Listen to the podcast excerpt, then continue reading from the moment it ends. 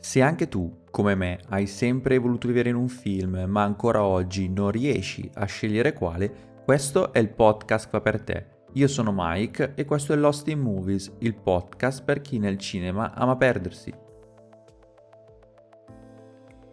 Buongiorno, buon pomeriggio e buonasera, ben ritrovati in questo episodio di inizio febbraio, un mese che si sta rivelando e si rivelerà pieno di visioni cinematografiche, almeno per quanto mi riguarda. Infatti tantissimi sono i film in uscita in questo febbraio 2023, siamo in quel periodo dell'anno sotto Oscar dove ci sono 314 film da vedere assolutamente prima della notte dei premi, Altri film invece che tornano in sala, come nel caso di Everything Everywhere All at Once, di cui abbiamo già parlato nell'episodio 3, quel maledetto e raffreddatissimo episodio 3. In più ci sono anche altri capolavori indiscussi quali Titanic, eh, 2001 Odissea nello spazio e Frankenstein Jr. che ritornano restaurati su gran parte del territorio nazionale, quindi che dire, è indubbiamente un febbraio assolutamente interessante.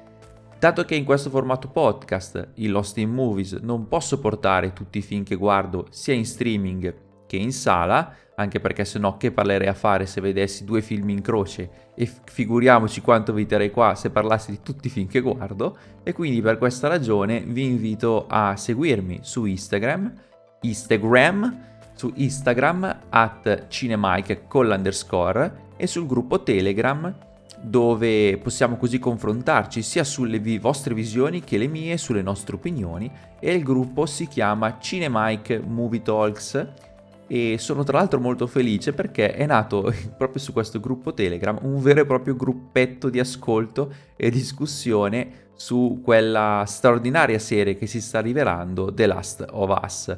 Quindi non perdete altro tempo, unitevi a noi esattamente come io la smetto di cincischiare e mi appresto a entrare nel vivo di questo episodio.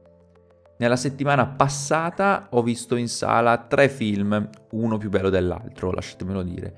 E come sapete, eh, per quanto mi riguarda, la sala ha sempre la precedenza e quindi ho deciso di portarvi due di questi tre film. Non me ne voglia Parch and Walk, che qui ha tirato fuori l'ennesima opera straordinaria, ma per il momento la metto un po' da parte, metto un po' da parte il suo Decision to Live per quanto riguarda Lost in Movies, perché ho deciso eh, di che lo rivedrò un'altra volta in sala, quindi tornerò a rivederlo e probabilmente ve ne parlerò un po' più in là, un po' più nel dettaglio, magari quando eh, avrò anche qualche una seconda visione che potrà aiutare a trovare qualche altro significato, a eh, leggere meglio alcuni snodi, alcune scelte che ha fatto questo straordinario regista. Sicuramente ve ne parlerò a stretto giro e come avete potuto intuire anche da, come visibile anche dal titolo dell'episodio, dalla copertina, infatti questo è stato un po' un mistero di Pulcinella, quello del film in analisi oggi, eh, perché ricordo che eh, quelli di Lost in Movies non sono delle vere e proprie recensioni. Nei singoli episodi vado a trattare i motivi che hanno reso per me quella, quel film, pa, quella, quella pellicola interessante oppure perché non lo è stato, quali sono secondo me le chiavi di lettura che ho visto, che ci ho visto all'interno e quant'altro. Cercherò di essere ovviamente più spoiler free possibile, ma parlando un po' a ruota libera non assicuro e non mi interessa più di tanto essere spoiler free, ve lo dico. Pertanto non continuate l'ascolto se non siete ancora andati a vedere questi due film e non volete magari rovinarvi un qualcosa. Io personalmente non ascolto mai pareri altrui prima di aver visto un film che mi interessa, quindi penso che tutti facciano così, ma sto scoprendo che no. Eh, non, sono, non, non, c'è chi vuole farsi del male e ascolta recensioni prima di andare film, a vedere i film io questa cosa non la capisco. Comunque, in ogni caso, eh, come consueto, frase di rito, andiamo in ordine cronologico di uscita e dunque gli spiriti dell'isola sia. Avete litigato? Avete litigato? Abbiamo litigato. Avete litigato? Sembra proprio che abbiamo litigato. Non puoi chiudere i rapporti con un amico così! È noioso, Sharon. Ma è sempre stato noioso. Regia di Martin McDonagh, che ritorna dietro la macchina da presa dopo lo splendido Tre manifesti a Ebbing, Missouri. Un regista per me imprescindibile e che per il cinema ha realizzato quattro film. E qui McDonagh ritrova la coppia Colin Farrell e Brendan Gleeson che nel 2008 interpretarono la coppia di sicari Ray e Ken in quella brillante commedia gangster che era In Bruges, assolutamente da recuperare se vi manca. Ho specificato però che McDonagh ha realizzato 4 film per il cinema e non casualmente o pur parlé. Dovete sapere che il regista è britannico di origini irlandesi e prima di diventare un regista da notte degli Oscar è stato un drammaturgo teatrale. Lui ha esordito con il teatro, vincendo anche numerosi premi e collezionando ben 4 candidature ai Tony Awards, cioè i premi più, prestigio- più prestigiosi dell'industria teatrale. E tra le sue piece teatrali spunta una trilogia incompleta, nota come la trilogia delle isole Aran, un gruppo di tre isole situato all'imbocco della baia di Galway e composta dagli spettacoli Lo Storpio di Inishman del 96, Il Tenente di Inishmore del 2001 e il mai portato sul palco The Banshees of Inisherin. E quest'ultimo titolo dovrebbe dirvi qualcosa, dato che il titolo originale del film di cui tra poco andremo a parlare è proprio The Banshees of Inisherin. McDonagh eh, completa dunque quella trilogia che aveva iniziato anni fa a teatro sul grande schermo, richiamando attori di sangue irlandese, come i già citati Colin Farrell e Brendan Gleeson, che sono irlandesi, ma anche la sorprendente Carrie Condon, eh, nota fino a questo momento soprattutto per la parte in Better Call Saul di Stacy, e il talentuoso Barry Keoghan, entrambi ancora una volta irlandesi. Non stupisce quindi guardando il film e la sua direzione che tutti questi nomi siano stati nominati mh, per la notte degli Oscar 2023 nelle rispettive categorie di miglior regista, miglior attore protagonista, abbiamo Farrell che ha vinto già la Coppa Volpi a Venezia, miglior attore non protagonista troviamo sia Gleason che Keegan e, un'ulti- e ultima, ma non per importanza, la Condon per miglior attrice non protagonista. Nel complesso è un film che ha collezionato ben 9 nomination, ci sono anche colonna sonora, sceneggiatura e montaggio, e che si presume, e io mi auguro, che darà del filo da torcere a eh, quello che sembra essere il film dell'anno, cioè Everything Everywhere All at Once, che mi è piaciuto tanto, ma Gli spiriti dell'isola di più. E Gli spiriti dell'isola è un film agli antipodi per certi versi, perché non vaga nei multiversi, ma che invece è limitato, è rinchiuso su una piccola isola al largo della costa occidentale irlandese. È una vicenda, quella di cui ci apprestiamo a parlare, che è rinchiusa non solo nello spazio, ma anche nel tempo. Siamo infatti nell'aprile del 23, 1923, e mentre sulla terraferma infuria una guerra civile tra irlandesi, da una parte abbiamo la, l'Ira e dall'altra il governo irlandese, tra gli echi di bombe che, che, che vengono che esplodono e colpi da fuoco, un'amicizia giunge al capolinea improvvisamente per una decisione unilaterale. Colm, Brandon, Brendan Gleeson, amante della musica, eh, apparentemente il colto sull'isola, eh, è sempre più riflessivo sul suo lascito, sulla morte e decide improvvisamente di tagliare i ponti con quello che fino al giorno prima era stato il suo compagno di bevute e chiacchiere, Parik, eh, interpretato da Colin Farrell. Lui, da puro di cuore qual è, rimane decisamente spaesato e si incaponisce nel tentare di capire le motivazioni di quella decisione assurda e inaspettata presa dall'amico Colm. Eh, e in cuor suo Parik spera al tempo stesso, mentre cerca di capire quello che è successo e che tutto sia eh, una bugia, uno scherzo, lui spera che tutto possa tornare come era prima. Peccato che più tenterà di riallacciare i rapporti, più starà appresso al suo amico che lo rifiuta, più la situazione andrà a degenerare. Come avete potuto ascoltare, ci sono due guerre che contemporaneamente si stanno svolgendo la prima armata sulla terraferma e la seconda quasi psicologica, anche se potremmo dire che è più una battaglia di stupidità ed egoismo da entrambi i lati, perché The Banshees of Inisherin è un film che parla dell'uomo e di come non possa fare a meno di sottrarsi dal conflitto e dallo scontro. Le due guerre, seppur diverse per portata, e ovviamente una reale e una fittizia, hanno un punto di vista in comune, cioè entrambe vedono due consanguinei scontrarsi. Eh, sono due guerre tra irlandesi, tra compaesani, tra persone che sono gli uni i vicini di casa degli altri e che eh, per motivi politici o religiosi, come insegna la storia irlandese, o per un capriccio di superiorità, come vediamo nel film, hanno deciso di tagliare i ponti.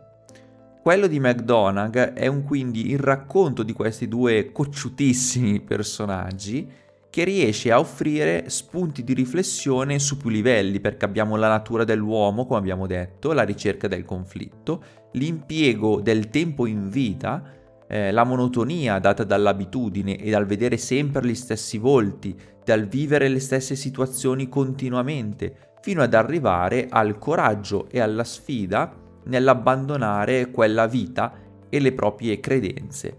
Eh, gli spiriti dell'isola parte quindi con dei toni da commedia, quasi un teatro dell'assurdo, dato che dal teatro qui si parte e si vede perché è una produzione fortemente teatrale ed è facile notarlo, come che, che fa della sua sceneggiatura, delle sue chiavi di lettura, della bravura dei suoi attori e di quella sua unica, eh, seppur magnifica location, rende tu- tutti questi aspetti sono i punti di forza del film. E mi soffermo proprio un attimo su questa immaginaria Inisherin, eh, che con la sua natura, i suoi animali, app- apparentemente ci sembra una terra sconfinata nei suoi prati e nelle sue colline, ma poi vediamo sempre i soliti 3 e 4 posti. C'è la casa di Colm, c'è la casa di Parik e della sorella, c'è il pub, il porto e un bivio con la statua di una Vergine Maria di cui parleremo un po' più tardi. Nonostante ci sembra un territorio così eh, ampio comunque, così ricco di respiro, così pieno di eh, natura e in, quasi incontaminato, cioè un bel posto, pre- presto Inisherin si trasformerà in qualcos'altro, la ripetizione dei luoghi e in più una vera e propria prigione. Durante la visione infatti lo spettatore è vittima di questa abitudinarietà e di questi continui viaggi fatti da, dalla casa al pub, poi la casa, il pascolo, il porto, la casa, la chiesa, il pub, la chiesa, non c'è nulla di più. Inisherin non ha molto da offrire, eppure Parik in quella semplicità ha trovato la sua dimensione, una cosa che non riescono a fare due anime dal, rispetto a lui completamente diverse eh, e non riescono ad accettare la loro situazione, ma con due approcci completamente diversi.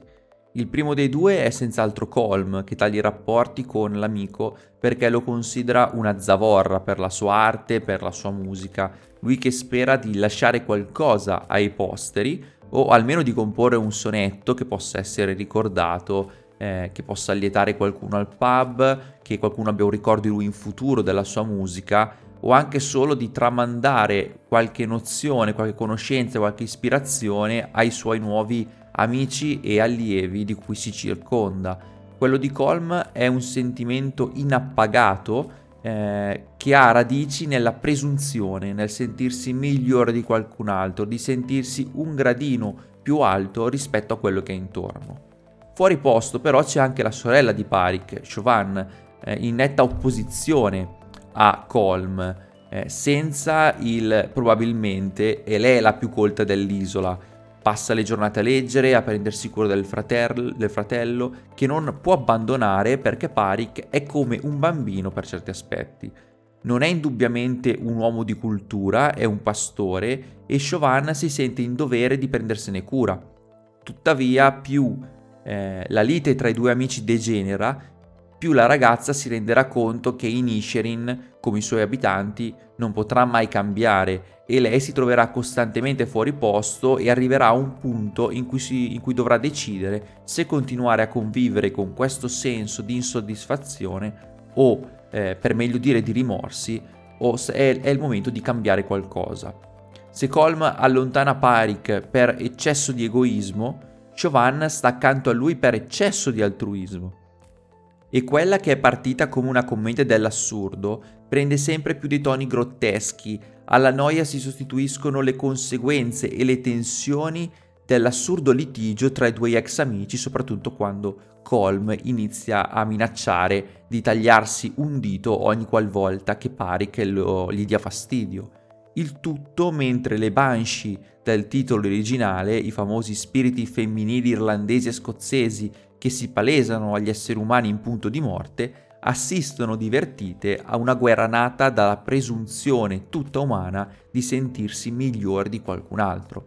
E guardando il film qualcuno potrà anche dirmi perché parli al plurale se è ovvio che c'è un solo personaggio che rimanda alle Banshee dentro il film? Beh, innanzitutto perché è proprio il titolo che ci suggerisce le Banshees e quindi che siano più di una vi posso suggerire anche io invece che indossano veli di colori differenti. Non abbiamo solo quella inquietante anziana signora del villaggio, che è palesemente un presagio mortifero, ma McDonagh insiste più volte sulla statua di una Vergine Maria posta in mezzo a un bivio che divide ripetutamente le strade dei compaesani e soprattutto dei nostri protagonisti. Eccole dunque le due Banshees diversissime, una è la Madonna appunto Vergine Maria dai, col velo bianco, dai, fatta di porcellana, comunque di, eh, esteticamente anche eh, curata, un, un'opera vera e propria realizzata dall'uomo. E dall'altra abbiamo un'anziana signora eh, rugosa, senza denti, vestita completamente di nero. E quindi eh, attraverso queste due figure c'è anche un rimando alla storia irlandese. L'una per gli scontri anche religiosi che ci sono stati, quindi questa Madonna che divide il popolo e dall'altra parte abbiamo una figura più eh, leggendaria, più metaforica, più eh, facente parte della cultura irlandese. E dunque Gli spiriti dell'isola è un film girato in Irlanda, sull'Irlanda e fatto da irlandesi. Ma poco fa dicevamo che lo scontro tra i due amici è nato dal sentimento di uno nel sentirsi migliore dell'altro. E questo mi fornisce anche l'assist per parlare del personaggio di Dominic, interpretato splendidamente da Barry Keoghan. Eh, lui è lo scemo del villaggio, il ragazzo cresciuto a botte, poco sveglio, senza amici, che sbaglia ogni approccio di relazione con gli altri, ma che in fondo non è cattivo. Eh, abbiamo un punto molto importante in cui Parik si domanda se è davvero lui lo scemo del villaggio e non vuole assolutamente esserlo. In quel preciso momento lui punta il dito verso Dominic e viene giustamente ripreso dalla sorella che gli dice che non gli piace classificare o parlare delle persone in questi termini e porre una classifica eh, su chi sia il più scemo e più intelligente. Quella degli uomini di Inishering, che sono tutti un branco di scemi del villaggio, è una mentalità arrogante che affonda nella paura di essere gli ultimi e quindi di lasciare che sia qualcun altro a chiudere la fila del, in questa particolare classifica, anche se è una persona gentile. La gentilezza a un certo punto viene vista come una cosa da nulla, eh, in un ragionamento poi sull'eredità. Nessuno si ricorderà di te perché tu sei stato gentile. E che mondo è se la gentilezza non ha più valore, non ha motivo di essere tramandata e verrà persa? L'isola diventa quindi simbolo di egoismo, di una mentalità ottusa, di isolamento, ma anche di prigionia allo stesso tempo. E la regia di McDonagh, con la fotografia di Ben Davis e le musiche di Burwell, riescono a trasmettere e a farci passare tutte queste tappe in, in tanti momenti del film noi possiamo vedere tutte queste facce di Inishering e di questa piccola comunità di uomini che, nonostante l'esiguo numero, riescono a nutrire la macchina dell'odio e della disperazione. Come le Banshees, riescano a infilarsi anche in un rapporto tra due amici, a rovesciarlo, nella presunzione di dimostrare ognuno le proprie ragioni, spesso vacue e completamente aleatorie, che non portano bene a nessuno, per l'incapacità di saper fare un passo in più, di cambiare punto di vista, di uscire da questa isola, da questa mentalità, attraversare quel mare anziché rimanere sulla costa a fissare l'orizzonte come fanno Colm e Parik in quella bellissima scena che poi ripresa anche nel poster del film. Mm, delle volte bisogna saper fare un passo in più o un passo in meno, ma sempre per rispetto dell'altro ed è questo che è venuto a mancare su Inishering e nel film di cui vi ho appena parlato. Come sicuramente avete capito, è un'opera che ho adorato e credo diventerà uno di quei film che rivedrò a ripetizione. Spero, anche se non accadrà mai, e me ne rendo conto, che sarà lui a vincere l'Oscar. Eh, The Banshees of Inisherin è il miglior film che io vorrei, e infatti mi espongo subito così ma è giunto il momento di passare a un altro regista che apprezzo particolarmente, nonostante qualche brutto scivolone su quei pessimi film su commissione, l'ultimo dominatore dell'aria e After Earth, e ovviamente sto parlando di M. Night Shyamalan, che quest'anno ci porta forse il suo film più intimista, Knock at the Cabin, in italiano Bussano alla porta. Non siamo qui per farvi male ma dovete restare qui con noi. Nel passato altre famiglie sono state chiamate a prendere questa decisione. La vostra famiglia deve scegliere di sacrificare volontariamente uno di voi tre per impedire l'Apocalisse. Noi non sacrificheremo nessuno! Per ogni no che ci dite, centinaia di migliaia di persone moriranno. In Knock at the Cabin, Wen e i suoi due papà stanno trascorrendo una felice vacanza tra i boschi ma in quello che sembra essere un vero e proprio paradiso tra gli alberi, la situazione sta per cambiare drasticamente perché quattro persone misteriose, dichiarandosi di essere lì per svolgere un compito molto importante, irrompono nelle vite dei protagonisti mettendo la famiglia di fronte alla scelta forse più difficile. Loro o il mondo intero? Questa è in pochissime parole l'incipit di Bussano alla porta, senza alcun tipo di spoiler, ma vi dico che per analizzare questo film dovrò fare ampi spoiler, soprattutto sul finale, e quindi ribadisco ancora che se non avete visto il film forse è il caso che andiate in sala a vederlo e poi torna, torniate qua. È indubbio che il nuovo film di Shyamalan sia indubbiamente un film facente parte di quel filone sottogenere dell'horror che è l'home invasion, ma a memoria non ricordo alcun film in grado di mischiare così bene l'invasione casalinga con l'apocalittico. Un tema, quello della fine del mondo, che non è assolutamente nuovo per il regista, basta pensare per esempio a Sainz con l'alieno che assaliva il pianeta, e una società che andava, eh, di, guardandola dagli occhi del, di quel microcosmo che era la famiglia Is, eh, completamente a pezzi. Pensiamo a The Village, per esempio, dove la vita di una comunità isolata veniva messa a repentaglio e rischiava di essere compromessa per sempre, cioè l'Apocalisse non era vista nel, in termine la fine di un mondo nella sua totalità del pianeta Terra, ma nella vita di quel singolo villaggio. Su After Earth stendo un velo pietoso e non ne voglio parlare, anche perché è un film su commissione, quindi facciamo finta che non esista, ma seppur fortemente modificato dalla produzione, anche Even nel giorno vedeva un mondo in preda al panico e sull'orlo del baratro. Ecco, per certi versi è proprio Even, Even nel giorno il film più vicino a questo Bussano alla porta. Seppure il film del 2008 aveva indiscutibili problemi, Wahlberg assolutamente in primis, tuttavia lì veniva già mostrato un dubbio, un pensiero pessimistico del regista verso l'abuso di potere dell'uomo e la rivincita di un'entità superiore, cioè il pianeta, nei suoi confronti.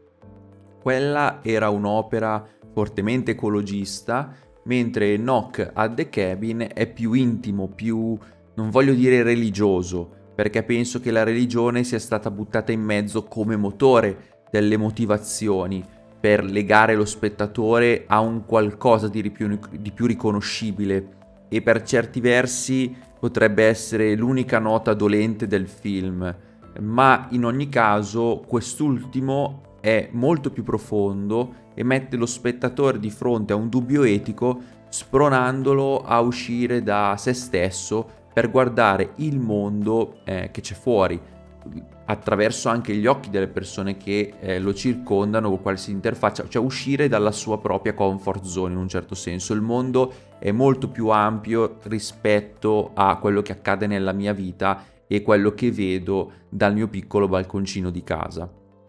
È un home invasion assolutamente atipico per diverse ragioni, non soltanto per la componente apocalittica, eh, una su tutte è il principale antagonista, mettiamolo tra virgolette, chiamiamolo così anche se è un termine utilizzato davvero in maniera impropria.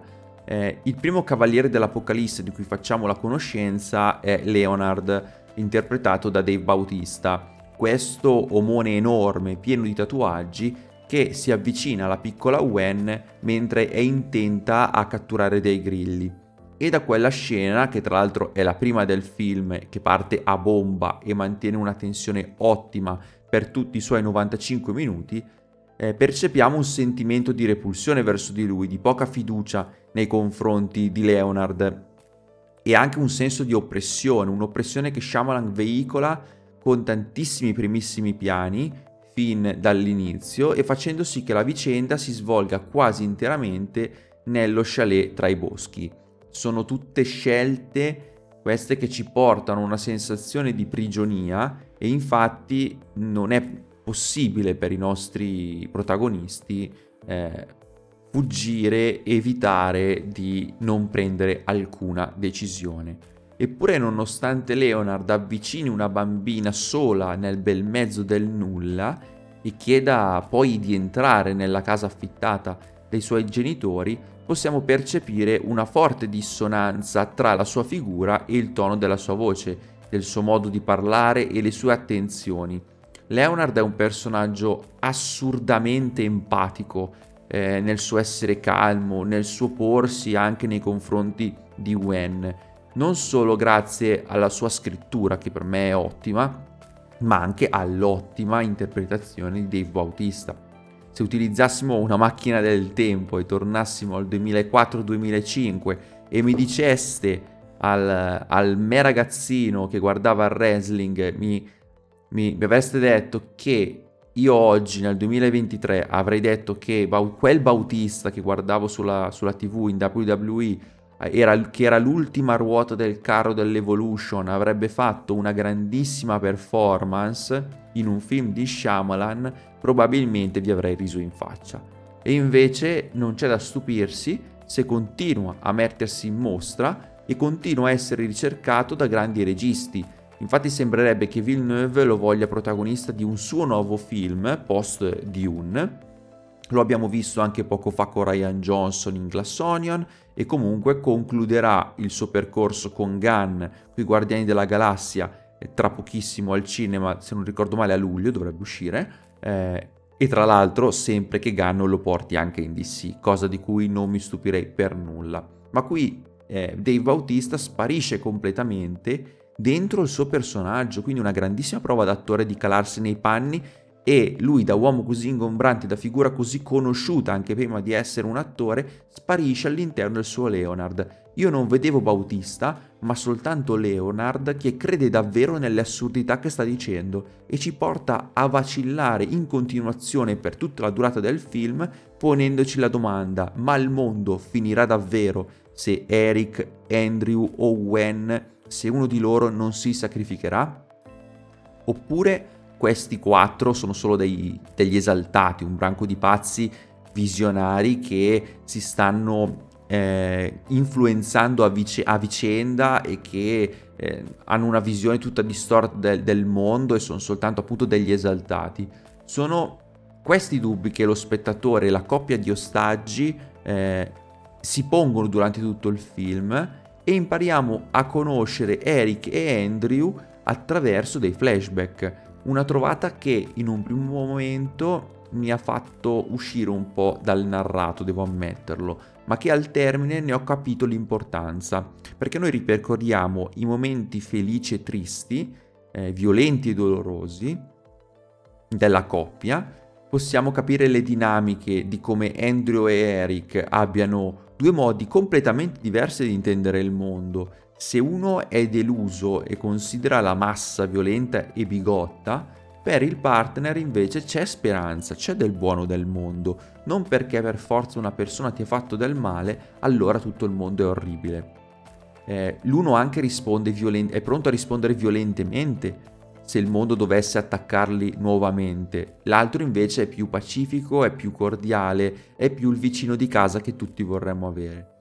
E nel dubbio di credere o meno a questi assalitori, nel dubbio di credere o meno che il mondo sia davvero al capolinea e, e solo la morte di uno di loro potrà fermare l'Apocalisse, queste due visioni di Eric e Andrew saranno destinate anche a scontrarsi, a negoziare, a confrontarsi. Ma c'è anche un altro personaggio che poi si integrerà con la storia passata di loro due e che aggiungerà ancora più benzina sul fuoco. È un film dunque dall'ottimo ritmo e che fino alle fasi finali ci lascia un dubbio sul fatto che sia appunto tutta vera questa menzogna, su, su tutto questo sia una menzogna oppure un'assurda verità, soprattutto data dal fatto che Shyamalan ci ha abituato ai suoi plot twist finali, quindi io per tutta la visione ero lì, ok, quindi mi, arri- mi aspetto che tutto venga ribaltato, che tutto sia, eh, non sia esattamente come me lo stanno mostrando. Però, e qua dico spoiler, spoiler, spoiler, ora vado ruota libera, non me ne frega niente, vi ho avvisato 87 volte, alla fine il plot twist non c'è. Ed è una cosa che a molti ha fatto storcere il naso, ho sentito, ne abbiamo discusso anche sul gruppo Telegram. Ma secondo me è un pro del film, è una cosa giusta e corretta e aver avuto un plot twist avrebbe rovinato un po' il tutto e ora vi spiego perché. Giustamente noi siamo lì a non credere che sia vera la storia della fine del mondo e delle quattro visioni dei quattro che bussano alla porta, o per meglio dire che forzano la, for- la porta nello chalet perché irrompono proprio a un certo punto. Non ci vogliamo credere che sia vero, ci aspettiamo il plot twist, che era tutta una balla, ma alla fine scopriamo che non è così. Il mondo finirà davvero se Eric, Andrew o Wen non si sacrificano che almeno uno di loro si sacrifichi in pratica. Ed è qui che Noka, The Cabin e Shyamalan mostrano la vera indole del film. Quando sono uscito dalla sala e mi sono messo in macchina, le notizie sono state cyberterrorismo globale, il Papa se ne è uscito con una frase del tipo il mondo si sta autodistruggendo. Mi sveglio la mattina dopo e c'è stato quel drammatico terremoto in Turchia e le e ci furono pure delle notizie di una pandemia nuova in arrivo, comunque notizie da tutte le parti del globo molto forti, molto drammatiche. Eh, mi sembrava che il film di Shyamalan non fosse finito. Un film che ci mette di fronte al fatto che il mondo non è così in salute, succedono un sacco di cose orrende ogni giorno, ma, come nel film, c'è ancora speranza. E cos'è la speranza? come possiamo sistemare le cose o almeno sopportare quegli eventi più grandi di noi? Sacrificandoci, mettendo il nostro io da parte e facendo del bene. Ovviamente non si parla di un sacrificio di sangue, come nel film, che è puramente metaforico, così come è metaforica anche l'ambientazione nello chalet di montagna, perché ognuno di noi vive nel suo piccolo chalet abbiamo le nostre cose, siamo felici con i nostri affetti, eh, la nostra famiglia, le nostre cose. Siamo in mezzo a tanti alberi, in mezzo a tante altre persone, a tanti altri vivi, eppure nel nostro piccolo chalet va tutto bene, ci sembra tutto in ordine, ma là fuori, dall'altra parte della strada, anche, o dall'altra parte del mondo, non è detto che vada tutto bene. Non è detto che vada tutto bene perché nel nostro piccolo stiamo a posto così. E con questo piccolo grande film, Shyamalan si ferma a riflettere su questa cosa, dicendoci che è necessario uscire da noi stessi per fare qualcosa o sarà davvero la fine del mondo. Se permettiamo che altre persone muoiano senza fare nulla, anche per preservare quel, qualcosa che noi abbiamo e che amiamo, allora l'umanità non potrà sopravvivere. Il sacrificio di Andrew è fondamentale. Lui si sacrifica per preservare la vita di tutti. L'umanità è legarsi e sacrificarsi per l'altro e il regista porta questo concetto all'estremo con una metafora ovviamente sanguinaria. Dovete sacrificare un, men- un membro della vostra famiglia o il mondo verrà distrutto. E a ogni no che ci direte, una piaga verrà rilasciata sul genere umano e se deciderete di non sacrificare nessuno, sarete ancora vivi, per sempre insieme a vagare, soli in un pianeta deserto con il peso delle morte sulle vostre spalle. Voi che farete? Questo ve lo sto chiedendo io. Voi che farete? È un film che ti porta anche a farti domande importanti Ovviamente una metafora, ovviamente un'esagerazione, ma voi cosa farete? Rimarrete chiusi nel vostro chalet a far finta che tutto vada bene? È un esame di coscienza secondo me interessante quello che Shyamalan vuole portarci, ha portato sul grande schermo. Ed è stata ovviamente un'iperbole e per quanto per alcuni sia stata un'esperienza deludente, parlando con alcuni amici e confrontandomi con qualcuno di voi, anche su Instagram, era l'unica conclusione possibile. Un plot twist su una bugia avrebbe annientato il messaggio di Shyamalan, risultando magari uno scherzo, una presa in giro. Invece no, il regista è convinto che qualcosa di nuovo deve nascere in noi. E qualcosa di nuovo è nato anche per questo film. Abbiamo quattro 3 su 4, dai, facciamo così, cavalieri dell'Apocalisse che sono buoni, accondiscendenti, empatici, ma fermi nelle loro posizioni perché credono in quello che hanno visto e per come l'hanno visto. E la difficoltà della famiglia è anche credere alle loro parole così assurde, ma anche per i cavalieri, i, i quattro che irrompono nella casa, non è facile quello che stanno facendo, ma sono convinti che, e loro hanno visto, che è l'unica cosa che, andava, che va fatta. E c'è anche quindi la questione di credere agli altri, per quanto l'assurdità della situazione lo comporti. E Shyamalan si conferma quindi un mostro nel gestire la, sia la tensione che la camera da presa, così come gli attori. E ne è un esempio Dwayne Johnson, ne è un esempio anche Rupert Grint che si sta confermando anche con la serie tv un, un attore meritevole, eh, al di là del, dell'Harry Potter che tutti abbiamo conosciuto. La piccola Wen secondo me è stata fenomenale, quindi molto bravo a dirigere gli attori, la tensione della macchina da presa, girare tutto in un'unica location non è sempre facile e soprattutto eh, avere anche e inserire delle conseguenze a livello globale è stato fatto tutto abbastanza bene, ci sono dei problemini magari in sceneggiatura che tutto non è perfetto, ma è un'iperbole ragazzi, è una grande metafora, quindi che dire di più.